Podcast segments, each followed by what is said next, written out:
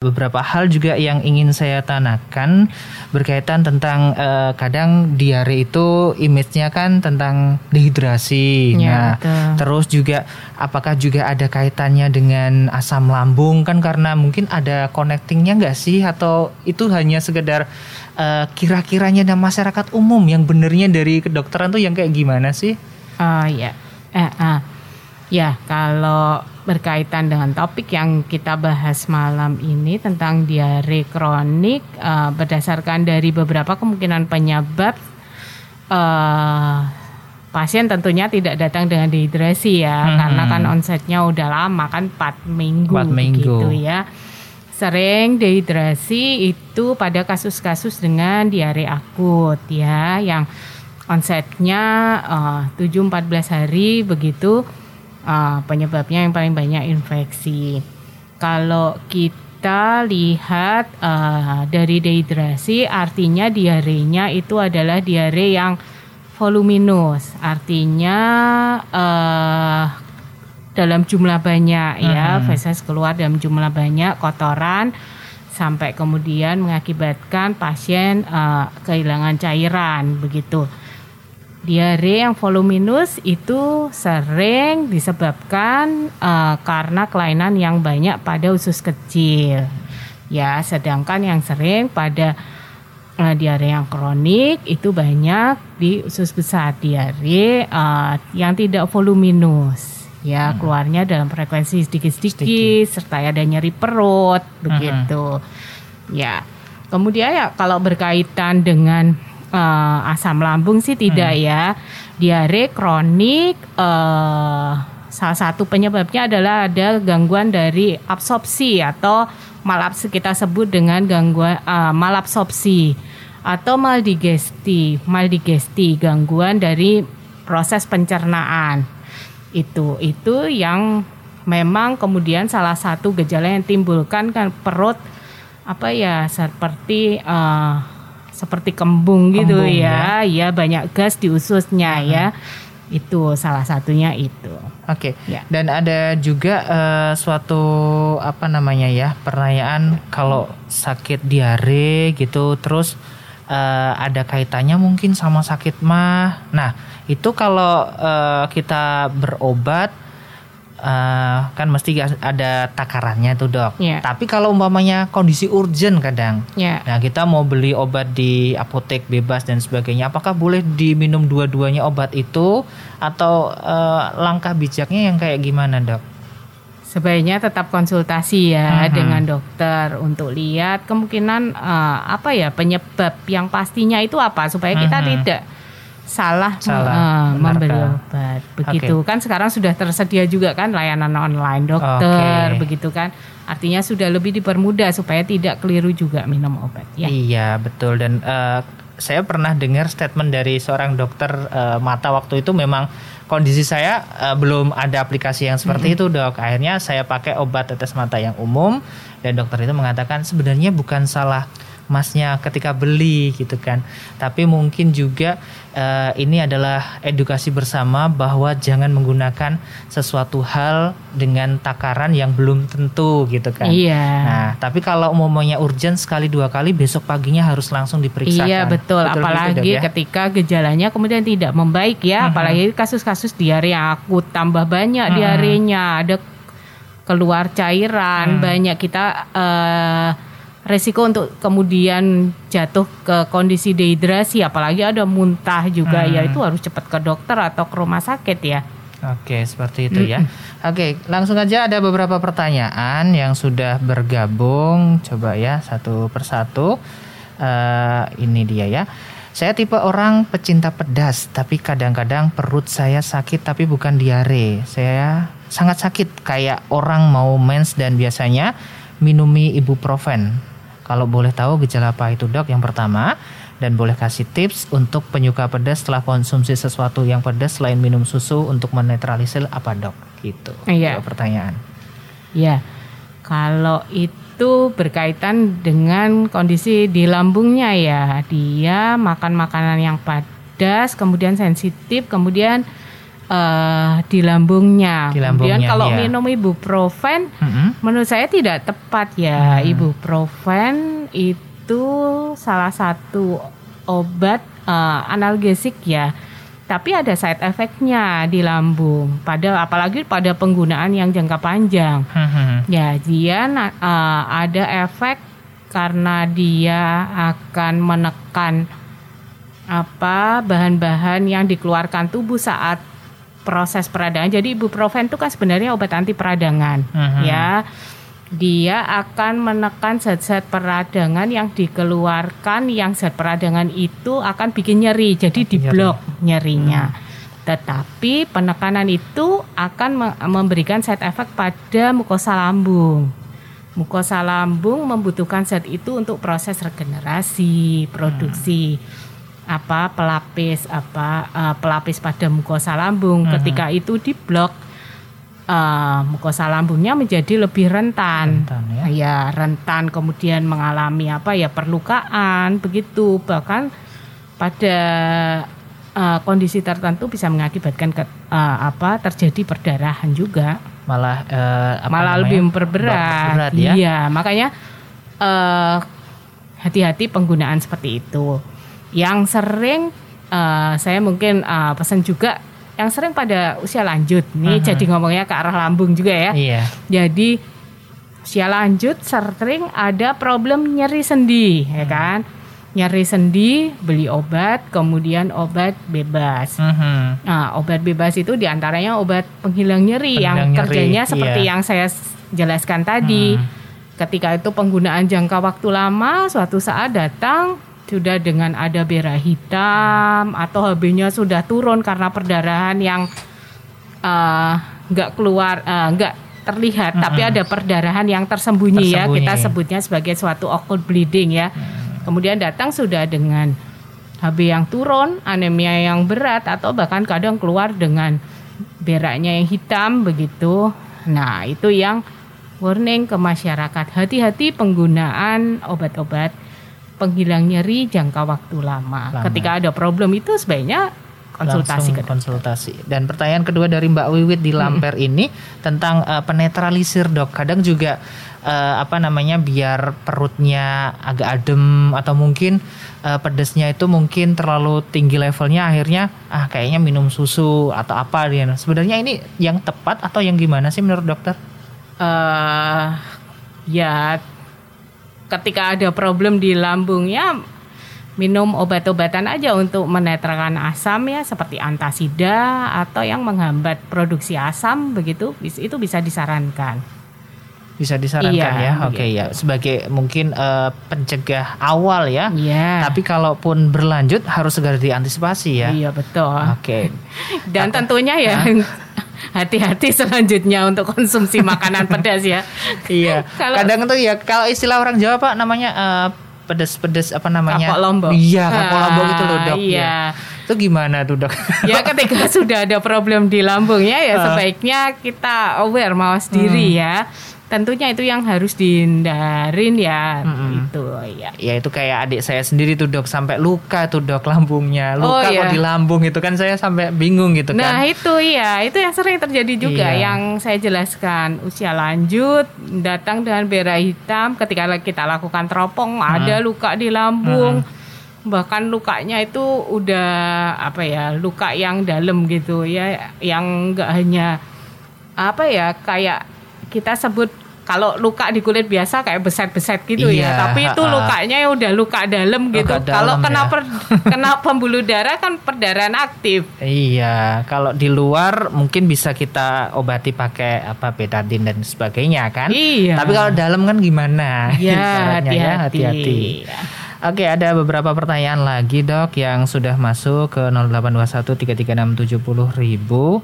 Eh, ini berkaitan tentang eh, seorang apa namanya yang sedang positif COVID. Nah, ternyata juga eh, dia juga dok. Iya, nah, betul. itu apakah eh, bisa mengkonsumsi obat diare ketika masih positif kayak gitu atau mungkin ada suatu hal tertentu yang bisa dilakukan? Ya boleh konsumsi obat diare boleh. Salah satu dari uh, virus COVID itu juga ada menempel di usus juga kan. Hmm. Uh, salah satu manifestasi klinik dari COVID pada saluran cerna itu memang banyak datang hmm. dengan diare atau gejala seperti gastritis itu banyak. Nanti ketika sudah apa diberikan obat-obatan yang memang uh, sesuai untuk mengatasi infeksi virusnya, diarenya hmm. juga akan perbaikan mestinya. Okay. Boleh aja diberikan obat-obatan. Tidak jadi masalah ya? Enggak jadi masalah. Dan berikutnya, ketika pengidap nih dok, pengidap diare kronik ini sendiri, -hmm. nah mau vaksin itu dibolehkan nggak sih? Ya, pada kasus-kasus tertentu ya ketika seperti contohnya tadi diare inflamasi yang penyebabnya seperti IBD inflammatory bowel disease ketika dia uh, karena itu prosesnya salah satunya adalah uh, teologinya karena autoimun uh-huh.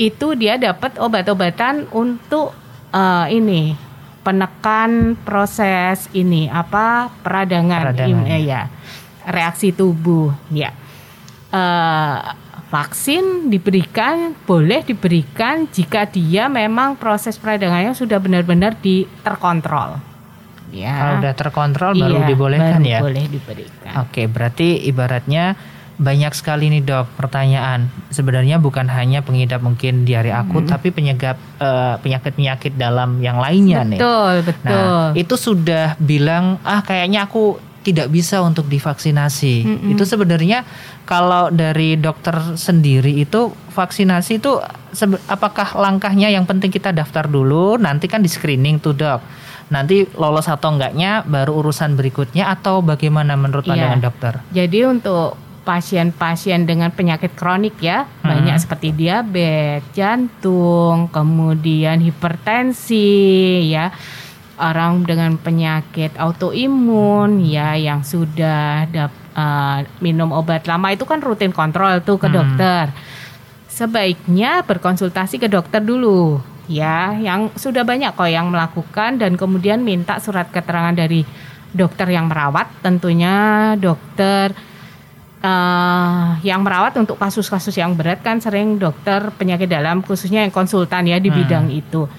Nanti dokter uh, yang merawat akan menentukan dan akan membuat surat. Hmm. bisa dibuatkan surat keterangan kalau memang dia sudah bisa. Tidak ada kondisi akut pada saat sekarang dan bisa diberikan vaksinasi. Nah, nanti ketika mendaftar vaksinasi di lapangan itu dengan membawa surat itu kan screeningnya sudah sudah lebih, bisa ya. ya Oke. Lebih. Nah, ini masih berkaitan tentang vaksin. Kali ini pertanyaannya setelah mengalami uh, vaksin kedua mengalami pusing dan diare. Nah, itu apakah memang apa namanya?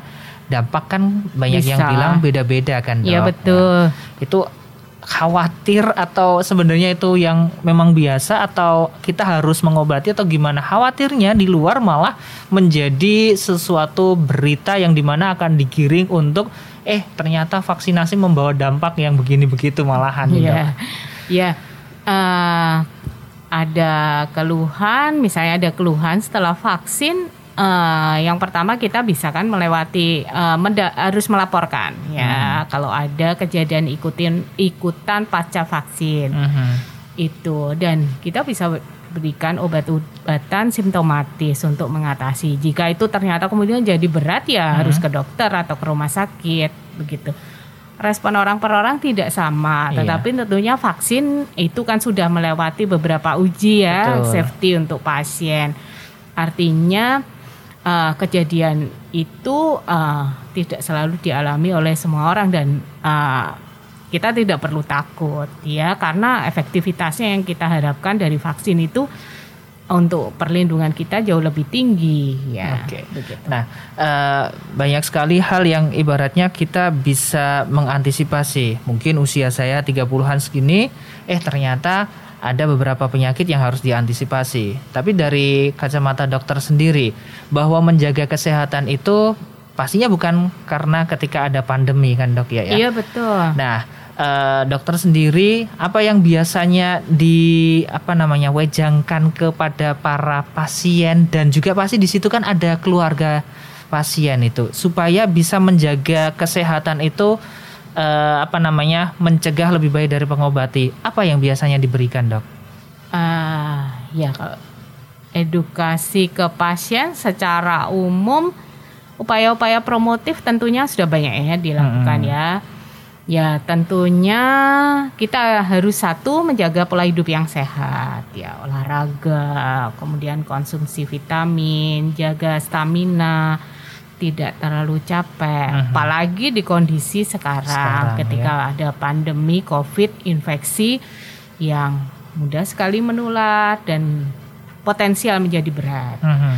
Itu yang harus kita lakukan. Yang kedua untuk uh, promosi kesehatan ya tentunya screening terhadap penyakit-penyakit yang bisa kenali awal mungkin. Uh-huh. Screening itu bisa penyakit yang uh, penyakit-penyakit metabolik seperti diabetes bisa rutin melakukan pemeriksaan gula darah misalnya uh-huh. ada turunan juga nih orang yeah. tua boleh cek tekanan darah, melakukan medical check up ya. Kemudian untuk penyakit-penyakit keganasan bisa melakukan screening untuk uh, keganasan. Misalnya kanker payudara bisa melakukan screening sadari pemeriksaan uh -huh. payudara sendiri. Kanker usus besar ya kita harus lihat ada nggak turunan dari keluarga okay. ya mungkinan bisa melakukan pemeriksaan lanjutan uh, pemeriksaan tes darah samar pada feses ya screening kanker usus besar bisa dengan teropong begitu hmm. apalagi kalau ada riwayat dalam keluarga atau ada kemudian ada gejala juga, gejala juga ya. ya. Oke. Dan tentunya nih terakhir Dok pertanyaan bagaimana tentunya supaya kita sebagai masyarakat umum yang pertama hmm. uh, tidak khawatir dengan kondisi pandemi ini gitu kan bahwa uh, kita bisa menjaga kesehatan yang sudah didengungkan dan sudah kita lakukan. Yang pertama, apa pesannya kepada uh, masyarakat umum? Yang kedua, berkaitan tentang uh, topik kita yaitu diare akut eh diare kronik maksud kami. Uh, pesannya apa supaya uh, pada usia lansia ataupun keluarga bisa tetap menjaga dan tetap berdaya guna hidup sehat gitu, Dok. Iya, yang terkait sekarang ya ketika pandemik ini Iya, kita mengikuti anjuran pemerintah ya. Penyakit ini adalah suatu penyakit infeksi yang cara mengatasinya adalah mencegah transmisi. Kita melakukan upaya untuk mencegah transmisi itu dengan satu lakukan pemakaian masker dengan baik, dengan ketat, dengan disiplin, melakukan upaya cuci tangan itu untuk mencegah supaya tidak terjadi transmisi menjaga jarak, ya memakai perlindungan begitu. Ketika itu sudah bisa uh, sudah dilakukan dengan disiplin, tidak hanya oleh kita. uh Kuncinya itu tidak hanya oleh kita, tetapi juga oleh masyarakat, masyarakat. sekeliling kita. Nah, itunya kita uh, perlu untuk banyak juga melakukan edukasi, tidak hanya uh, untuk kita sendiri, edukasi ke yang lain bisa kita awali pada keluarga kita, lingkungan kita, kemudian ke masyarakat. Ketika masyarakat melakukan itu dengan baik, ya insya Allah itu akan teratasi ya. Yang diharapkan kan pandemi ini akan segera berakhir. Insya Allah. Ya, kemudian yang ter terkait dengan diare kronik, etiologinya saya sampaikan ada macam-macam. Ya tentunya kita aware aja ketika ada keluhan terkait dengan uh, keluhan perubahan pada bowel habit, uh-huh. ada perubahan konsistensi dari uh, feses, jum, uh, frekuensi, ada keluhan nyeri perut, ada tanda-tanda alarm ya uh-huh. seperti penurunan berat badan, nyeri perut, berat, eh, berak darah seperti itu ya ya kita harus segera untuk memeriksakan ke dokter ya, tidak menunda melakukan serangkaian pemeriksaan diagnosis seperti yang disarankan oleh dokter. Oke. Okay. Ya. ya, terima kasih dokter ya. Hesti sudah hadir dan tentunya juga kita berharap yang pertama pandemi ini segera berakhir dan untuk kita semuanya bisa menjaga kesehatan dengan maksimal dengan kesehatan kita bisa lebih bermanfaat untuk hidup yang lebih baik tentunya ya. Ya. Kami selalu mendoakan Dr. Hesti dan juga para nakes tetap diberikan kesehatan oleh Allah Subhanahu wa taala, Amin. diberikan segala kebaikan yang tentunya juga bisa untuk melayani masyarakat. Amin amin, Amin. ya rabbal alamin.